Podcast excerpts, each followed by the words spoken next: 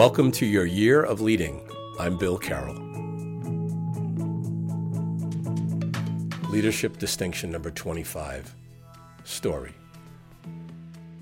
Why are leaders impressed upon to find a way to convey information to followers and prospective followers alike via stories?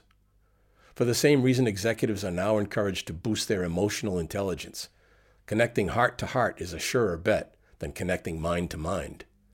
But connecting mind to mind is what often ultimately garners you a leadership position in an organization.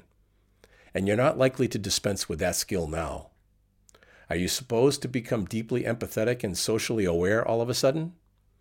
Well, if you are to genuinely lead and not just hold a leadership position, yes.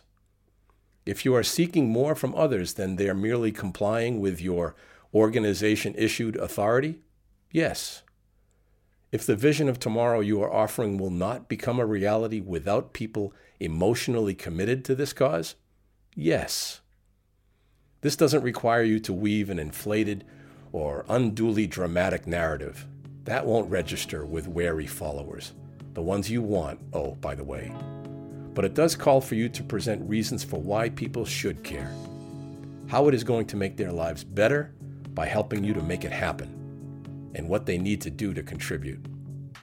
Alas, you can still draw on those connecting mind to mind skills that got you where you are because you've got to construct these three adhering components of the narrative. But if you don't have the heart to learn what moves the hearts of others, your story won't have the happy ending you want. This has been a leadership distinction from your Leadership Pathworks. I'm Bill Carroll. Until next time. Thank you